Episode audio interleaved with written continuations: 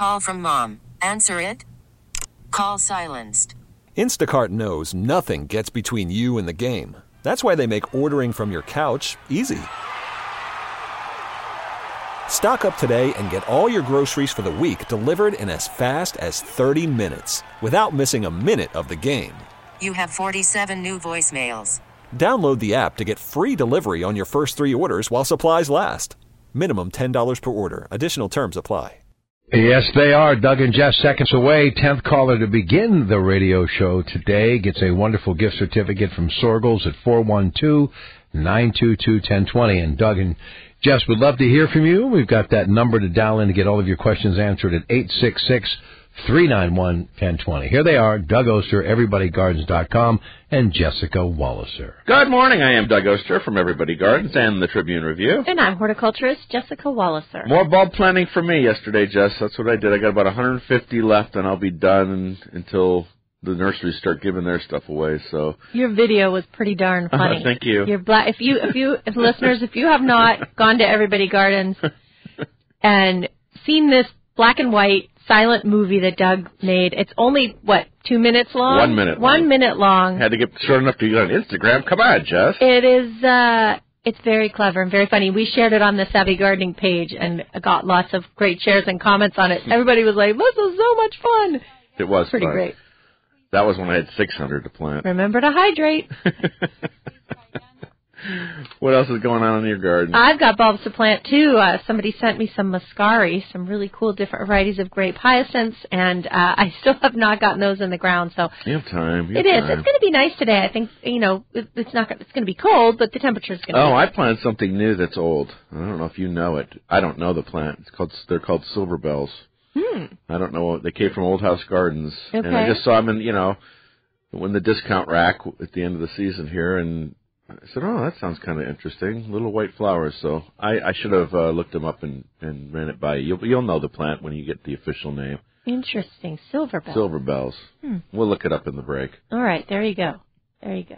Where are you going to put your muscari? So I think I'm going to do them so we can see them out the back door, um, probably along the top edge of my retaining wall. Will deer eat them? Probably. Uh, I don't think so. Okay. I don't. I think I can hide them in there. Well, you know, famous last words with the deer, but I'm pretty sure I'll be able to hide them in there. Yeah, I did one of those 50 deer resistant plants, blah, blah, blah, you know, but I put the caveat always in there, like, uh, they'll eat anything. Yeah. So in my mother's garden, they they would eat the first 50 to the ground. In mine, they don't touch it. So 50 deer resistant plants in my garden.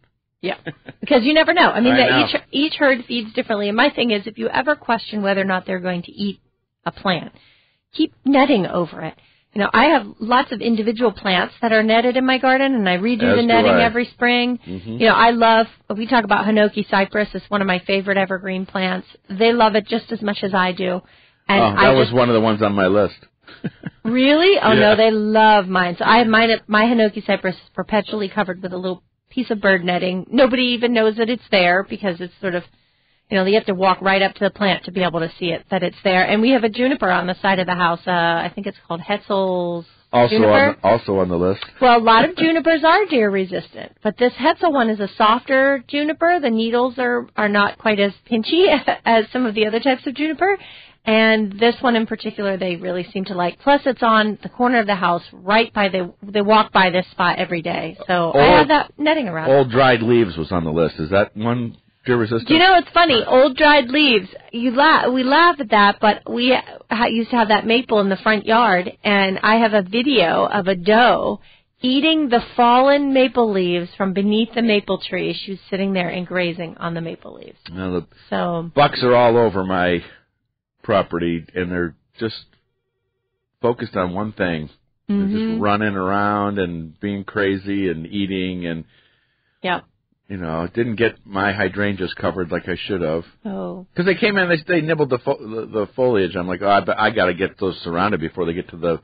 Oh, they got the buds, Yeah. and that was that. Yeah. Yeah. Dumb. There's not much you can do. I, I keep moving my hydrangeas into the vegetable garden that has that's fenced in, just because I don't, you know, I should have put fencing around those. I have fencing around other plants, and I know I should have done it, and I didn't do it, and now I have to wait another year. Well, you know, there's a lot of gardeners out there that now they're listening and they're like, "Ooh, yeah, I guess I should have done that too." And it's just one of those things that time slips away from At you. least so. I protected the new young trees from the rubbing. Yeah, that's good because that will kill the tree. Oh, yeah. You know, you, they, the deer come along and they nibble the, you know, tips off or whatever. A lot of times the plant will survive, especially if you protect it.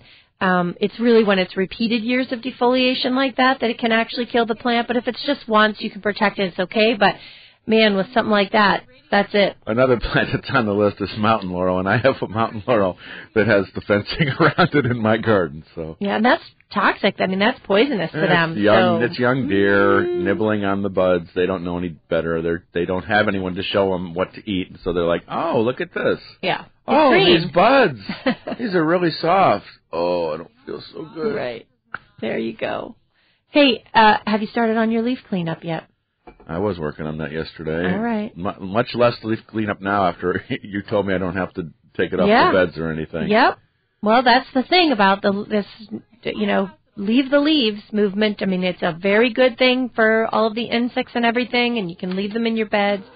You know, there's even talk now about people are saying you know leave them on your lawns. What's the Um, advantage of leaving them on your driveway, though? That's what I want to Well, know. that gets slippery, and that's you know that's the You problem. think? It can get quite slippery when you have them piled right, on your driveway. I got the driveway, got the driveway clean, uh, and I got a path on the patio to get to the garden. and there you go. Just clear the path. Yeah. Well, and you'll eventually have to clean them off the patio because they'll Yeah, you know, know. before the spring. But yeah. Before it gets wet, I, if I could just get to them before it rains the next time, we'll see. because then they're super heavy if you wait till they're wet. Yeah. All right, so what are you guys going to talk about? We got about a minute before the break. What's the driving theme behind today's show?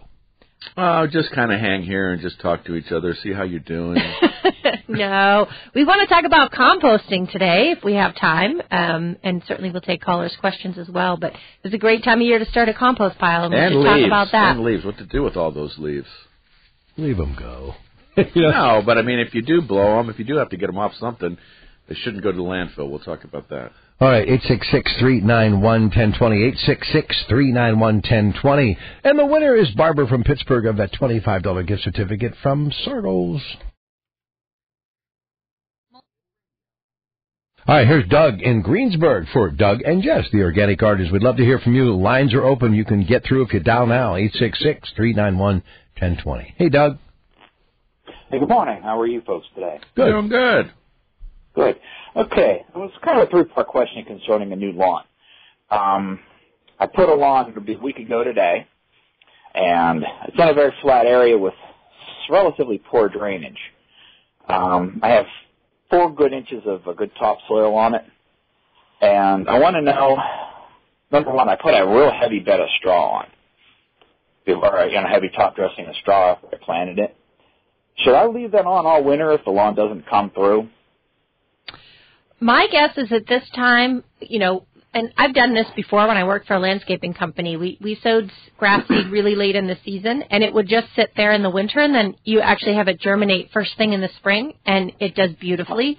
It could also, if the temperatures warm up again, you could actually have germination occur this fall. The soil is still warm, so it wouldn't be a bad thing if that happens. Um, the the straw, when you say a real thick layer, how thick do you like? How thick is it? I would say it's a good two inches thick. Okay, so usually when we use top dressing over grass seed like that, we're talking just a really thin layer, just enough to hold the seed in place and keep erosion from happening. Like two inches is pretty thick on top of grass And seed. kind of try and keep the seed wet. That's part of its, you know. Yep. Yeah, yep. And plus, I would think it would have insulated it for the winter to, or kept the ground a little warmer. Maybe it would get some quicker germination. That was my thought process. Yeah, two inches is pretty thick though, so it'll be Okay. interesting to see how it does. I, I wouldn't do anything to it at this point. I would just let it go. Um, and you might see some spotty germination this fall. You might, you know, might wait till the spring, but leave that straw in place. I wouldn't bother removing it at this point. If you get no germination by the time we have maybe a week or two of warmer temperatures next spring, then I would go ahead and overseed. Uh, and you wouldn't have to remove the straw if you don't want to. You could just throw, broadcast the seed because I, by that point it's going to really be matted down and sort of partially decomposed. So I wouldn't worry about it too much if you don't have, you know, if you need to overseed it in the spring. Okay. And what about watering now? Should I bother? Because I tested, I looked at the soil yesterday. I poked it a few places, and it's still relatively damp from the snow melt. Yeah, and I think you're fine at this point. Um, the only thing I would say is if it if it germinates this fall, then yes, you will have to water it if we get warm or dry period of time. Uh, if it doesn't germinate this fall and you have no signs of germination, just leave it go, don't water it, and then it will germinate in the spring. Okay, good. Okay? Good luck. And you know what's interesting is I've actually had some beautiful lawns that when when I worked for the landscaper that we put in that Seeding we put in like in this the time fall. of the year. Yep, seeding this time of the year. And it was it's it's what hard. did they put over that? What did they put over the seed? Uh, we would do compost. We would do compost or like a little thin layer of mushroom soil over the top of it instead of straw because it's a little easier for the grass seed to come up through that. The problem with doing that though is the ground is bare all you know through the winter and so you can get a if you have a sloped area there can be Yeah. a lot of erosion there can be um you know it just you get a lot of soil washing away so it, it, there's definitely downsides of it but if you have a relatively flat area and you want to sow the seed now it's okay to go ahead and do that So let's talk a little bit about leaves. We want to leave them on the bed, leave them in the garden, but if we are removing them from certain areas, what should we be doing with them? So if you're taking the leaves off of your lawn, uh, and you know one of the easiest things to do is just use a mulching mower, right, to to mow over them and chop them into little tiny bits and redistribute it on the lawn. Well, and that- actually, you said that's great. Is that what you meant by people were saying leave the leaves on the lawn? No, some people are even saying now that just leave the leaves on the lawn altogether. But I think they're thinking of like you know a big lawn with one tree in the middle of it. Like in your case, you're surrounded by trees. If you Oak leave, trees, which is even worse. if you leave all of those leaves on your grass, it's gonna definitely it. going to kill your grass. And we have places in our at our place that are the same way, where the leaves kind of blow and they collect along the fence, and it will kill the grass. So you can use a mulching mower. If you do want to rake it, rake it up. Don't send those leaves to the landfill. You can use them to start a new compost pile. One of the things I love to do with them is I build a cylinder of four foot tall wire, like chicken wire or box wire, four foot tall cylinder, probably about three, four feet wide, and you pile the leaves in that, and that's actually a great place to grow your potatoes the following year. You can fill up, you know, put some compost in there if you've got a neighbor with, you know, horse or cow manure or a source for that. Pile up those leaves. You can even put some untreated grass clippings in there. So it sort of makes like a temporary compost pile that then you can grow potatoes in the next year. If I've you- even done pumpkins that way. Could you just do it with shredded leaves, or would you have to have something else? Would You have could- to have I would say if if it was shredded leaves and it was a couple of years worth that it was really broken down, uh, but I like to mix it with other things if I'm going to grow potatoes in it. Uh, if you're going to do pumpkins, you really want to wait till it sort of rots down till next spring and then sow some pumpkin seeds in it. You can have pumpkins that way as well or winter squash.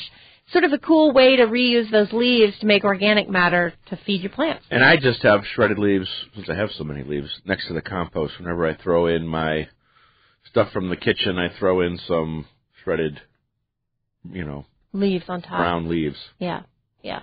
And you know, it is a great time of year to begin a compost pile, primarily because we have all of this. You know, we have the yard trimmings, you have the leaves, you have the spent plants. If you've pulled your spent plants out, if you cut things down, I don't cut things down till spring anymore. But you know, it, all of that plant But debris. stuff out of the vegetable garden, oh yeah, stuff out of the vegetable garden. Yep, and yep, annuals, and yep. all that sort of thing. It's a great time of year to get started with it. Now, did you turn your compost all winter? You don't turn it at all never, ever. Okay. never touch it. All right. It's it's too hard to get to, and it's it's uh, it's just almost impossible. I just have to let it rot down. Yeah. The slow, slow, Yeah, cold. and I've got some rotating bins in there. I'm just not using them right now. Yeah. I've got those in the vegetable garden. It's funny because no matter how many compost bins you have, it seems like you never have enough. But then when it's all rotted down and you go to get rid of it, there's like have enough. no, yeah, there's like nothing there. It's it's amazing how much it really breaks down and and the great humic uh, properties that it can add to your soil. And I need to really redo mine you. just to make it more to make it easier to get in there. Because if I when I do get in there, it's just a it's just a hassle. You got to pull screws out and the whole bit. Oh, you know, yeah. wow. So yeah, it's just you know. And so that's why when I get in there, I get as much as I can out. But if I was in there all the time, I probably would be. Well, I got some out, you know, kind of mixing it up and stuff. Mm-hmm. The three bin ones uh, I used to have made out of pallets that were sort of zip tied together.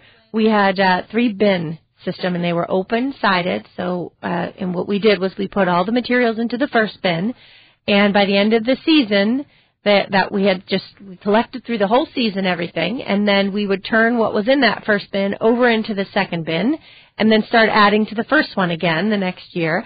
And by the time it flipped down into the third bin it was pretty well done and then we were able to uh, to harvest and compost. And that was a good way to keep track of what is more finished and what is brand new materials going into the bin. And that it makes the harvesting a lot easier. If you're always putting new on top of the pile, mm. you really have to kind of fish out all the good stuff from underneath. Where this way kept it separate. It's just amazing.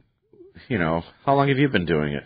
Composting? Mm-hmm. Oh, forever. Same here. Yeah. And the amount that you s- don't take out to the landfill, that you don't take out to the curb, is just astounding. At least half of mm-hmm. what I used to is goes right to the compost pile. I did get a question the other day from my wife, like, why don't you take the compost out there when you're going to the garden? Is that a question? That is a good question. There was a question a, mark at the end of there. I think order? that was well. You should. That's also. I agree with Cindy on that one. You know, you're on your way out there. You, you, might as well pick up the compost bucket and take it out. Those are two women that care a lot That's like you. when you put the toothpaste on the steps. That means if it's sitting there, the next time you go up the stairs, pick up the toothpaste and take it upstairs. is but that you, why it's there? Yes, that's why it's there. Well, my toothpaste is not where I left it that means somebody's in my house. we'll take a break. Stay with us.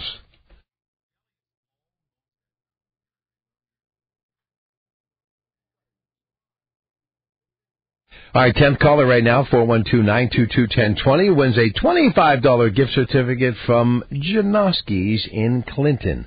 Let's say hi to Lynn. She's been waiting patiently. How are you, Lynn? Welcome to KDK Radio. Doug and Jess, good morning. Oh, good morning. I'm doing fine. Um, you know, I have been wanting to use leaves for compost uh, in my backyard. Uh, here's the problem.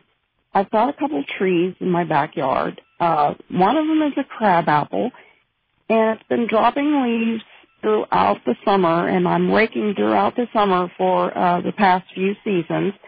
I got the tree treated um, a couple times, but then I gave up on that because it it could get pretty expensive to con- continue getting the tree treated. And I'm wondering if, you know, eventually I'm just going to have it cut down. But my concern is um, about the leaves. Um, are the leaves themselves diseased, and should I be using them for compost? That is a really that's an, yeah, that's, that's an excellent question. excellent question, Lynn. Excellent question. And what likely is happening on your uh, crab apple? It's a very common pathogen. It's apple scab um, and it causes the blemishes on the leaves, early leaf drops. Sometimes they turn sort of like a yellowy orange before they fall off. Very, very common on um, older varieties of crab apples. Some of the newer ones are resistant to apple scab, but some of the old school ones definitely get it. Um, when you're using diseased leaves like that in a compost pile, um, there is a risk of transmission. However, if you mix it with other ingredients and you turn your pile regularly, it typically gets to a high enough temperature that will kill the disease spores uh, for something like apple scab. But if you just leave them lay on the ground under the tree, that's where they easily overwinter and then reinfect the tree next year. But the, like apples are so apple uh crab apples old crab apples are so prone to this pathogen that mine you can do it, mine gets it every year. Yeah you can do everything right and the tree's still going to end up with apple scab. But i still enjoy the blooms and the tree does okay. Well mm-hmm. well one question um what other ingredients could i mix in with the leaves? So you want to do basically a mixture of brown ingredients which are carbon rich ingredients. That would be things like straw shredded up newspaper, your fall leaves, um, or you, if you use unbleached paper towels or coffee filters, that's all sort of your brown carbon rich ingredients. And you want to have twice as many of those by volume as you have of green ingredients, which are your nitrogen rich ingredients. That's things like trimmings from the garden, um, grass clippings, untreated grass clippings if you have them, kitchen scraps, manures. The only kitchen scraps that they say not to put in there are like oils and uh, meats, that sort of thing, because it can attract rodents.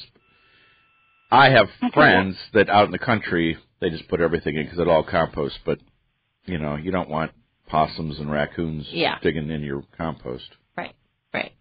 Right. Right. So Well, thanks yeah. for the advice. I'll try that. Okay, you're welcome. So, I mean, starting a new po- compost pile is not a hard thing to do. Um, it is. I it's a good question though that she brought brings up in general about diseased plant foliage. So, you know, how about if you have botrytis on your peonies, or you have, uh, Early you know, blight on your tomatoes. early blight or powdery mildew on your squash plants. You know, can all of that go on the compost pile? And you know, the short answer is yeah, it can, but you do want to make sure that at some point that you're turning your compost regularly because that that is a hot method of composting and that introduces oxygen to the microbes in the center of the pile. And they're the ones that are going to process out those diseases.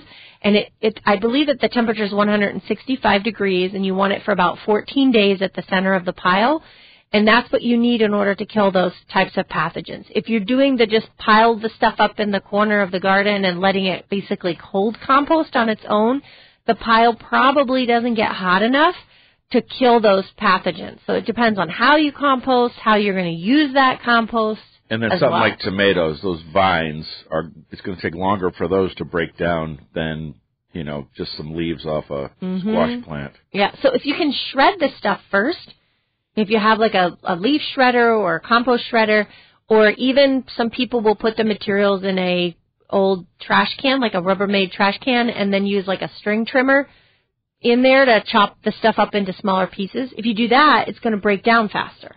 When I harvest mine, a lot of times I find forks in there, Like metal forks like metal forks. That just went in with the kitchen scraps, Yep. or are you eating in the garden and just tossing them over your shoulder? Out they going. More so when I had kids living at home. yeah, yeah. It just end up in the compost. That's And, really like, fun. Two years later, I'd be like, oh, a fork. That's funny. My friend was telling me the other day she's got three teenage kids and she was talking to them. Uh, she had to, was talking at dinner about how she doesn't know what happened to all their spoons. She's like, my spoons are gone. There's like, there's no little spoons. And the and the older brother looks at the younger brother and he says, I'll be right back. And he goes out into the garage and he comes back with like a dozen spoons in his hand. She's like, where did all these spoons come from? He's like, well, I eat yogurt on the way to school every morning, and I just throw the spoon in the back of the car. so, had all the, so yours are in the compost pile. When you're a teenager, they're in the back of the car or in their bedroom somewhere, probably. I thought that was really funny. So uh, in the bulbs that I've been planting, I've, I've been planting all sorts of little ones because they're so much easier to plant. That's I- true. that's why the, the ones left, 150 daffodils are left. You know, because I got all the little ones planted yesterday. The glorious Snow and the Silver Bells and the Puschkinia and crocuses. Uh, I'm still using that trick. It's work. It works for that first year of soaking my crocus bulbs in Bobbex or some kind of repellent. And yes, it's your fingers smell awful after you're done planting, but at least it keeps the critters off them until For a they season. bloom. Yeah. Yeah. Yeah. So I wonder if you could save a little time.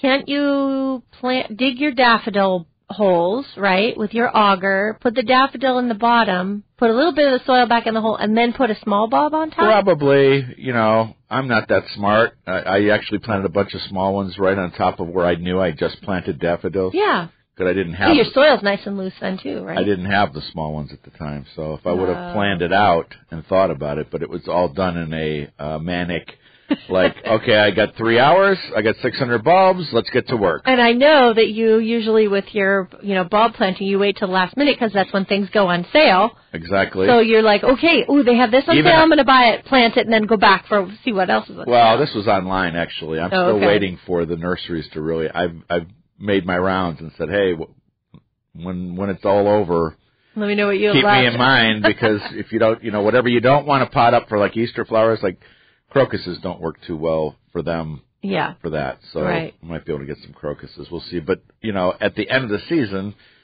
I was getting emails from a couple different sources. Old House Gardens was one of them. They have that, you know, that Dutch auction every day. They they then it's it's over. Mhm. Every day they they discount and till until they're gone till the out of the warehouse. So I I you know I had three orders with them and uh, then the the bigger ones Van Engelen you know they do fifties and hundreds and it's inexpensive. I mean, they put everything else on sale where I got a hundred really beautiful whether it was daffodils or tulips, whatever it is, for about twenty bucks. So you know, That's a good deal. yeah, and the and the quality of the bulbs of both those companies.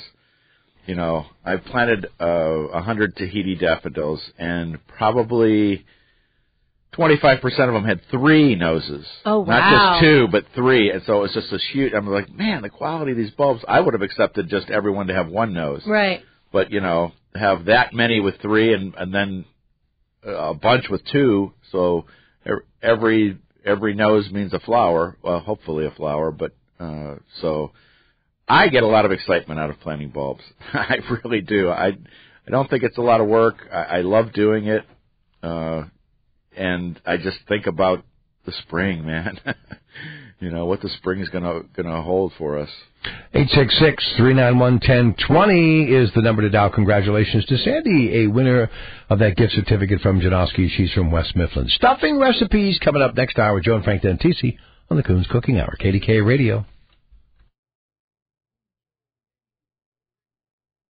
All right, we've got our lines available if you want to talk to Doug and Jess about anything on your mind in the way of gardening. We would love to hear from you at 866-391-1020. So we talked about the kind of bulbs that we're planting outdoors right now, but there's another bulb we need to talk about that grows indoors. Yes, if you have an amaryllis bulb that you have kept alive from last year, perhaps it bloomed around Christmas time of last year, and uh, when you brought it inside, you put, should have put it in the garage, stopped watering it, let the leaves die back. If you have one of those bulbs right now, in the next few weeks, is the time to pot it up.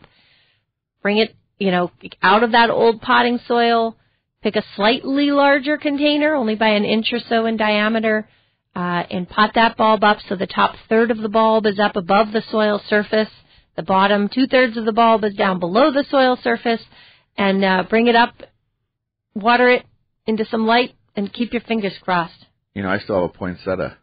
Do you really? That from the Princettia series. Okay. You know those Princettia Uh-huh, ones? They're uh-huh. they're some kind of cross or something, and uh, they have pure white, and they have some some pink ones too. But it's the only pure white, and for some reason that one for me does so much better indoors than than a conventional poinsettia. That's why I'm always buying that Princettia series. I just I should have taken it outside, you know. And So it's it- been inside all summer. yeah, it's been on the Okay. windowsill the whole summer. Okay. You know, barely getting any attention. You know, just watering once a month, maybe, probably. You know, like every time I'll look over, I'll be like, "Uh oh, I better get some water on that plant." Now, But are you going to do the whole, you know, uh, minding the the day length and everything to get it to bloom? never kind of never lost its color, really. Oh, it still has yeah, the it has colored like bracts a, on yeah, it. It has like a white. Wow. Like if I would have really taken care of it, it would be filled with white bracts. But it just says one white bract and you know barely hanging on. yeah. I'll probably dump it when I get a new When you get a new New- poinsettia. Oh, but it made it this far, right? That's the That's thing. true. It made it this far. You wanted to wanted to keep it going. All right, Bernadette, up next for Doug and Jess on the Organic Gardeners. Good morning. Good morning. I have a bleeding heart still in the pot. Can I plant it or is it too late? Oh boy, What's the option though, right? If you don't plant I'm not it, going to make it. It'll die. Right. I'm not going to take right. care of it. So I mean, if you don't have a if you don't have a place where you want it to be forever and ever, I would sink the whole pot into the ground, maybe in the compost pile or the vegetable garden or tucked behind the house somewhere. Just like s- at least get the roots insulated by sinking the pot down in the ground. Um, okay. But if you if you have access to the spot where it's eventually going to go, I would go ahead and plant it there, and then maybe take a if you can have a couple of evergreen boughs uh, and sort of lay it over the the root zone of the plant to make sure that it's a little added extra insulation there. And evergreen boughs are good for that because they allow you know water to pass through, and then they allow air to you know get down to the soil. Uh, and that would be a little bit of extra insulation through the winter. oh, okay. Yeah. And I I also have a uh, poppy. I I got the very very tiny plant uh, at early summer, and I grew it in a pot.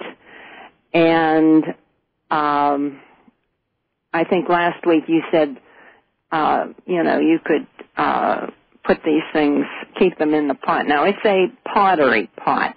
The bleeding heart is in a plastic pot. Mhm. Okay. Um, is it a that? is it an Oriental poppy, or do you know what type of poppy it is? No, I don't. Okay. Uh-uh. So I would plant that as well. I would treat them both the same. I would assume that that's a perennial oriental poppy. Um, it could it could be a California poppy, it could be an annual poppy. I don't know, but uh, I would plant them both either by sinking the pot temporarily for the winter or by actually putting the plant out in the garden.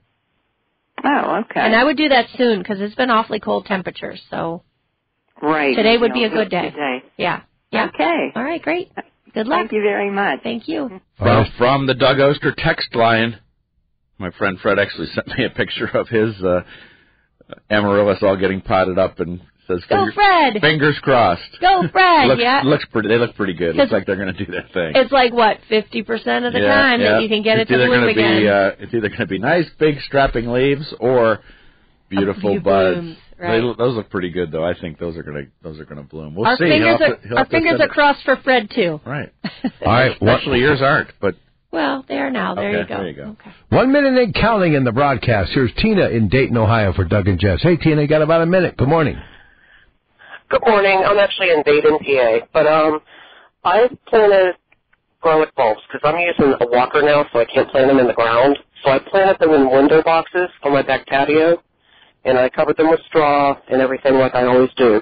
How often should I water them, and how much should I water them? Uh, maybe just once a month. You want to definitely keep them on the dry side. The worst thing that could happen is that they can rot, and that's what we're most concerned with. So keep them on the dry side. Just stick your finger in there and see where you're at. You just want it to be a little bit moist, but not soaking wet. That's a new suburb of Baden, Dayton, Ohio. Just Yeah, so yeah. everybody would want to know that. Want to drive into work? Baden, Baden. I mean, how do you get Dayton, Ohio on the screen? You're from Quite a commute. Yes, it Quite is. a commute, boy. Frequent flyer miles. Only on the Rob Pratt Show.